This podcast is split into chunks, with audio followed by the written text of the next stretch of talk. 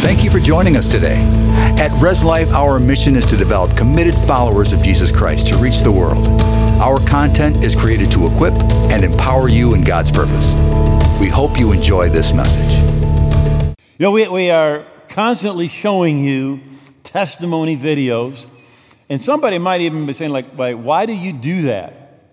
Well, in the last book of the Bible, uh, the book of Revelation, now, we tend to think it's a book about end times, but the name of the book is actually The Revelation of Jesus Christ. It's a revelation about Jesus.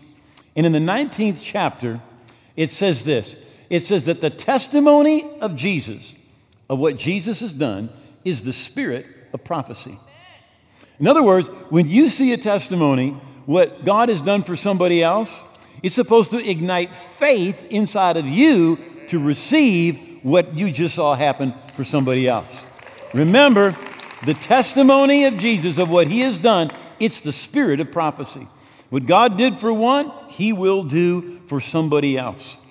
Now, in Acts chapter 1, in verse 8, Jesus is with his disciples, and he says, But you shall receive power. The Greek word is the word dunamis. We get our word dynamite from it.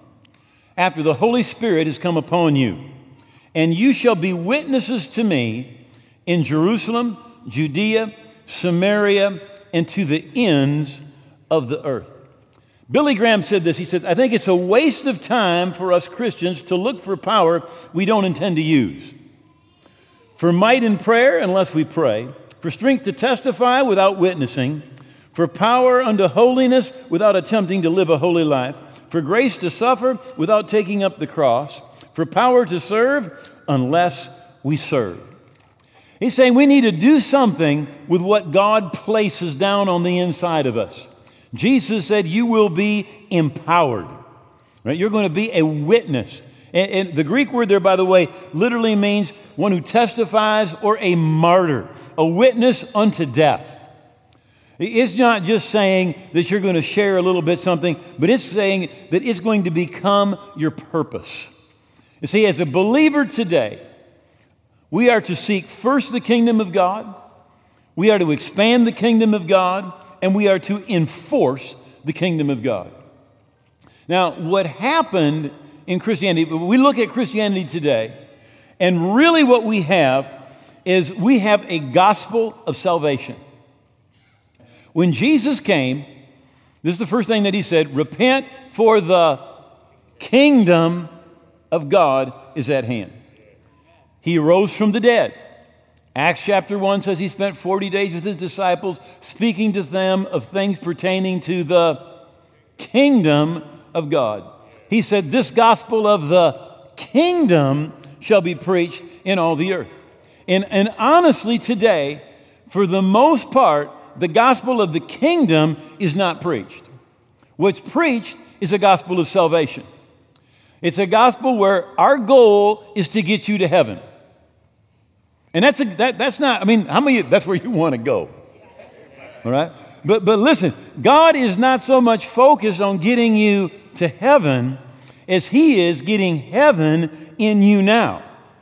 Jesus said the gospel of the kingdom is what God wants to do with us now on earth. He wants, through the church, to transform earth now. It's God's rule on earth now. Jesus said, Pray, your kingdom come. Right? We think that the purpose of the gospel is to get us to go. We just want to leave. Heaven, here I come. But that's not what Jesus said. Jesus said, The goal of the gospel is your kingdom come. Your will be done on earth as it is in heaven. Right? Jesus' focus was not getting you to heaven, but bringing heaven to you on earth. Now, if you're a believer, you're going, you're, you, we're not saying there's no heaven, there's heaven. But that's not what Jesus was focused on. He said, Your kingdom come. But for most Christians, it's my kingdom come, my will be done. All right, my pleasure, my enjoyment, my desires, what, what it's about me. But Jesus said, first seek first the kingdom of God and his righteousness. So we're to seek the kingdom, we're to expand the kingdom, we are to enforce the kingdom. Ephesians 3 and verse 10 to the intent that now the manifold wisdom of God might be made known by the church. So, so God wants to use who? The church. You and I, we are the church. The church is not a building, the church is the people. Be made known by the church to principalities and powers. That's Satan and demons in heavenly places. So God wants to show his wisdom and the victory that Jesus purchased through you through the church. So again, we seek the kingdom, we expand the kingdom, we enforce the kingdom. Now that's why the Bible says, resist the devil and he will flee. Uh, this week I was, how many ever have, you know, you've read something a lot of times and then it jumps out at you? I had one of those in, in Isaiah 49. It says, I'll say to the prisoners, go free, and to those who are in darkness, come out to the light. You know, people that are bound, Jesus came and set you free. You're in darkness, you're not right with God, come on into the light. Come out of there. Come to the light. Get right with God. 1 John 3, verse 8 For this purpose the Son of God was manifest that he might destroy the works of the devil. Jesus said, The kingdom of God suffers violence, and the violent take it by force. Now, if all we're doing is thinking about going to heaven instead of the kingdom coming, we just sit back and do nothing. But it's time to contend for the kingdom. It's time to enforce the kingdom. It's time to contend for your marriage, contend for your kids, contend for your health, contend for your faith, contend for your lost friends. It's time to seek first the kingdom of God and to take the kingdom. Genesis chapter 1, verse 1. In the beginning, God created the heavens and the earth. Verse 2 The earth was without form and void, and darkness was on the face of the deep, and the Spirit of God was hovering over the face of the waters. Now, it says it's without form. Some translations say that it's catastrophic, that there's, it's dark, there's gross darkness over the face of the earth. And in the midst of the mess, the Spirit of God is there. He's hovering, but he's doing nothing. And then God said, Let there be light. And when God said, Let there be light, the Spirit of God moved and there was light. In other words, the Spirit of God was there, but nothing happened until God spoke. And in a lot of our situations, the Spirit of God is there, and nothing's going to happen until you begin to speak. The Bible says in Revelation 12, verse 11, and they overcome him, the devil, and everything he brings by the blood of the Lamb and the word of your testimony. In Psalms 107, it says, Let the redeemed of the Lord say so, whom he has redeemed from the hand of the enemy. Romans 10, 8, but what does faith say? The word is near you, it is in your mouth and in your heart. And of course, Joshua 1 8, this book of the law shall not depart out of your mouth, but you shall meditate therein day and night, that you may observe to do according to all that's written therein, because then you'll make your way prosperous and have good success. You know, Jesus is the same yesterday, today, and forever. And the gospel that he preached was not a gospel of just get you to heaven, it was a gospel of the kingdom. In that gospel, really, if you look back in church history for the first several centuries, what the, what the church taught was Christ the victor. Victor over death, victor over Satan, victor over sin. He was Christ the victor. However, with that, you had a kingdom mentality where the church was enforcing the kingdom, where God was using the church to show forth his manifold wisdom to the principalities and powers. But uh, doctrine changed over time. Uh, how many of you know that vision leaks? You know, it just leaks. And really, it kind of happened to the church, and it happened over a period of time. But uh, in, in 410, Rome is sacked. And in people's minds, because this, is, this, is, this happens to us too, in people's minds, Christianity and the Roman Empire were synonymous. Right? And when, when Rome was sacked, in people's minds, it was like the kingdom of God had been sacked, the kingdom of God had fallen. Uh, Jerome, St. Jerome, uh, talks about how, how, how, literally he just wept and, and just lost his strength and could do nothing. Well, St. Augustine, who at that time is the bishop in Hippo in northern Africa, he, uh, as a response to that, writes a book called The City of God. A lot of good stuff in the book. Um, and it's the most influential book in Christianity for a thousand years. But one of the things that happened in, in this book is he talks about look, Rome, the Roman Empire is not Christianity, very, very good. But then he comes up with what is commonly referred to as blueprint Christianity. In other words, uh, God's got everything planned. Don't worry about anything. Just sit back. Everything's going to work out. Now, that, that, that's not the kingdom of God suffereth violence, and the violent take it by force. That's not submit to God, resist the devil, and he'll flee from you. It's just sit back and just let God do whatever he's going to do, and whatever he's going to do is going to be fine. That came into that, that's really where it came into the church, and then the reformers, particularly John Calvin, took it to an even another level. And what happened was the church got to the place where we just sat back and waited to go to heaven instead of enforcing the kingdom, instead of saying, Your kingdom come, your will be done on earth as it is in heaven. And realizing that we were supposed to bring that. In Ephesians chapter 5 and verse 18, it says, Don't be drunk with wine, in which is excess, but be filled with the Spirit. Now, the Greek there is not just be filled with the Spirit, it's be being filled and then be being filled. It's a continuous action. So it's not like you get filled with the Spirit one day and then you're filled with the Spirit for the rest of your life. Now you need to get filled with the Spirit every day because you leak, right?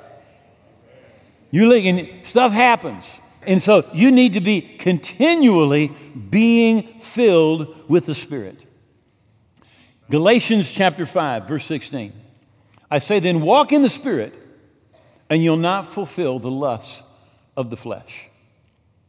Now, what very often happens is this we think that we are going to defeat uh, sin, habits, addictions with willpower. We're just going to go, I won't, I won't, I won't, I won't. But the Bible tells us that will not work. I mean, you may get some temporary success, some temporary victory, but the Bible says the way that you're going to have victory over the flesh is by walking in the Spirit. It's to pursue the things of the Spirit of God. Decide, I'm going to seek first the kingdom of God. I'm going to expand the kingdom. I'm going to enforce the kingdom. It's not just resisting. In fact, even where it says to resist the devil, James 4 7, it says submit to God and resist the devil, and he'll flee from you. What has to happen is, first of all, we need to be in the Spirit. We need to be living out of that recreated human spirit that's on the inside of us. Jesus gave us a great example when he was tempted in the desert by the devil. Every time the devil came up, what he did was he came with the Word of God. He said, It's written, it's written, it's written, it's written. In Hebrews 12, it says to put aside every weight in the sin that so easily ensnares us, let us run with endurance the race set before us, looking to Jesus, the author and finisher of our faith, who for the joy that was set before him endured the cross, despising the shame, and sat down at the right hand of the throne of God. Now, somebody might say, well, Jesus came to die on the cross. He really didn't.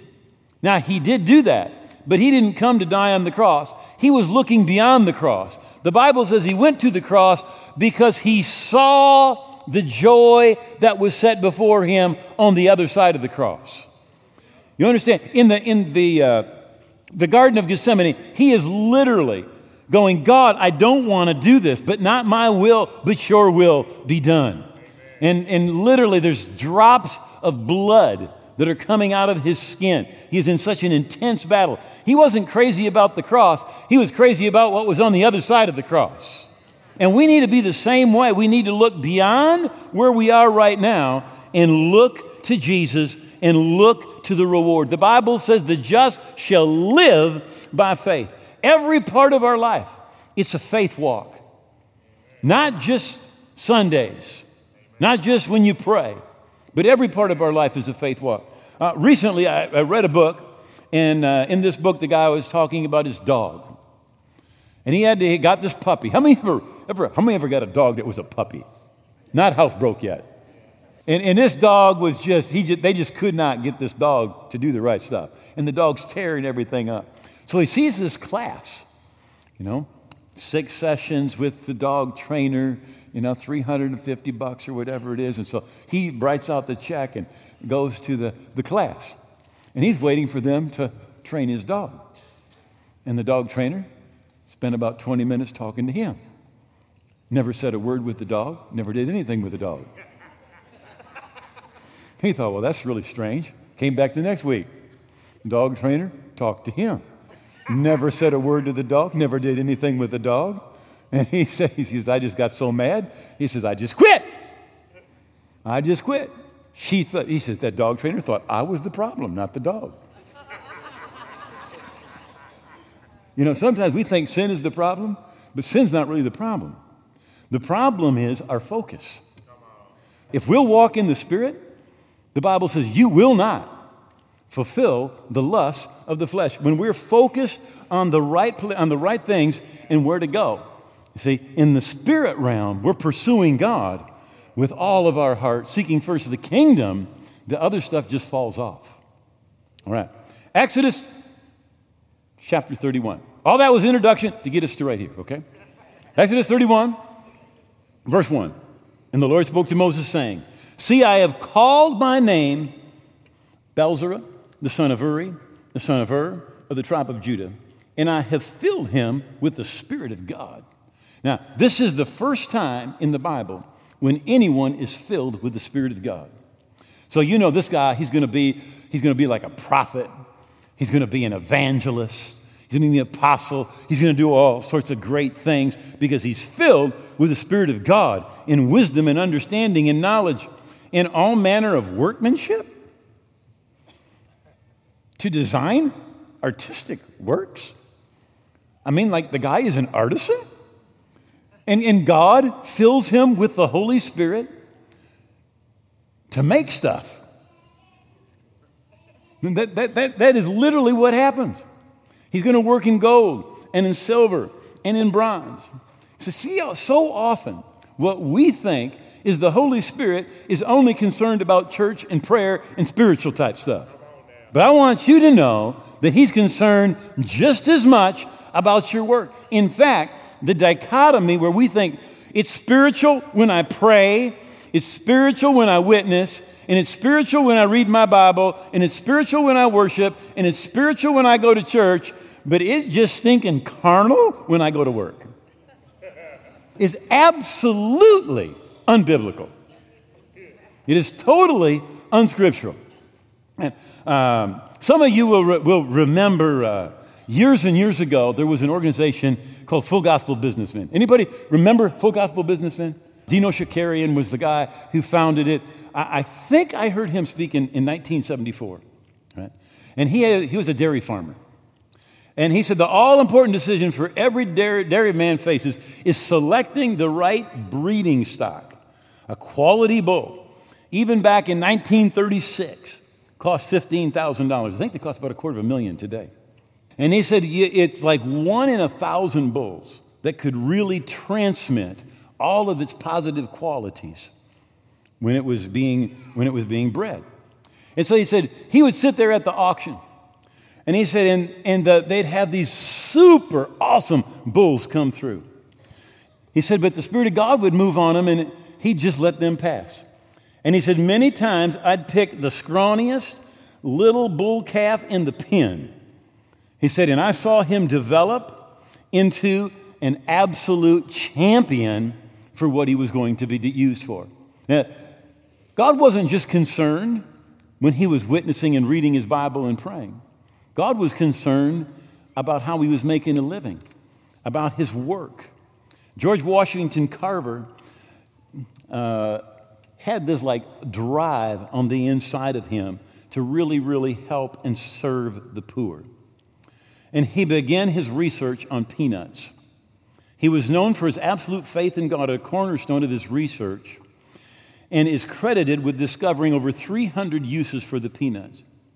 He claimed that it was faith that held all inquiry and action accountable. He actually made a tremendous difference in the entire economy of the southern states, all because he believed God would reward those who would seek him. And he would just seek God, and God would show him something else and show him something else. And his goal I want to help the poor people. I want to help the poor. How many of you know that's part of the kingdom of God? That's part of the kingdom. Martin Luther observed the Christian shoemaker does his duty not by putting little crosses on the shoes, but by making good shoes. Because God is interested in good craftsmanship. How many believe that? You know, we should do whatever we do as unto the Lord the best that we possibly can. In fact, Colossians 3:23 says, "And whatever you do, do it heartily as unto the Lord and not men." And he's saying, don't just do it when you're being watched by somebody who's your superior at work. No, do it is unto the Lord because ultimately you serve, the Bible says, the Lord Christ. And it is a warped view to think that it's only when we're doing something spiritual, something ministry wise, that we're serving God. No, we're serving God making shoes, serving God as a dairy farmer. In fact, I love Martin Luther. He went on and he said, the, the, the milkmaid that milks the cow and the, the, the pastor who preaches the sermon, both equally serve the same God. Equally serve the same God. And we cannot have this mindset that it's just spiritual to do what we consider to be spiritual things. No, the Spirit of God will enable us and anoint us to do the things that we consider to be secular because all of it is part of the kingdom of God. All of it's part of the kingdom. Indra Nooyi became the first female CEO of Pepsi. Uh, she, she writes in 2017 about the day she became the CEO of Pepsi. She got home about 10 o'clock in the evening. Uh, family was in the living room. Her mother was working in the kitchen, and she came in. She says, I got, I got some really, really important to announce. And it, her mother said, Go to the store and get some milk. And she said, No, no, mommy, I got great news. Her mother said, Go to the store and get some milk. She says she got back hopping mad, slammed the milk, milk under the counter, told her mother her news. She'd been named president of CEO, and her mother just wanted her to get milk. Her mother explained to her, he said, When you enter this house, you are not a CEO. You are a wife, you're a daughter in law, you're a mother. He said, uh, she told him, he says, uh, and nobody can take your place as a mother.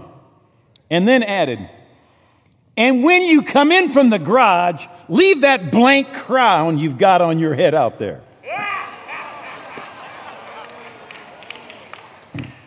Looking. Joshua 1 8. Listen, and then you will have good success. How many of you know if you're the president of Pepsi and you lose your family, that's not good success. That's not good success. That, that's why we need the Bible. It, it keeps our thinking straight. When work is your identity and you have great success at work, it goes to your head.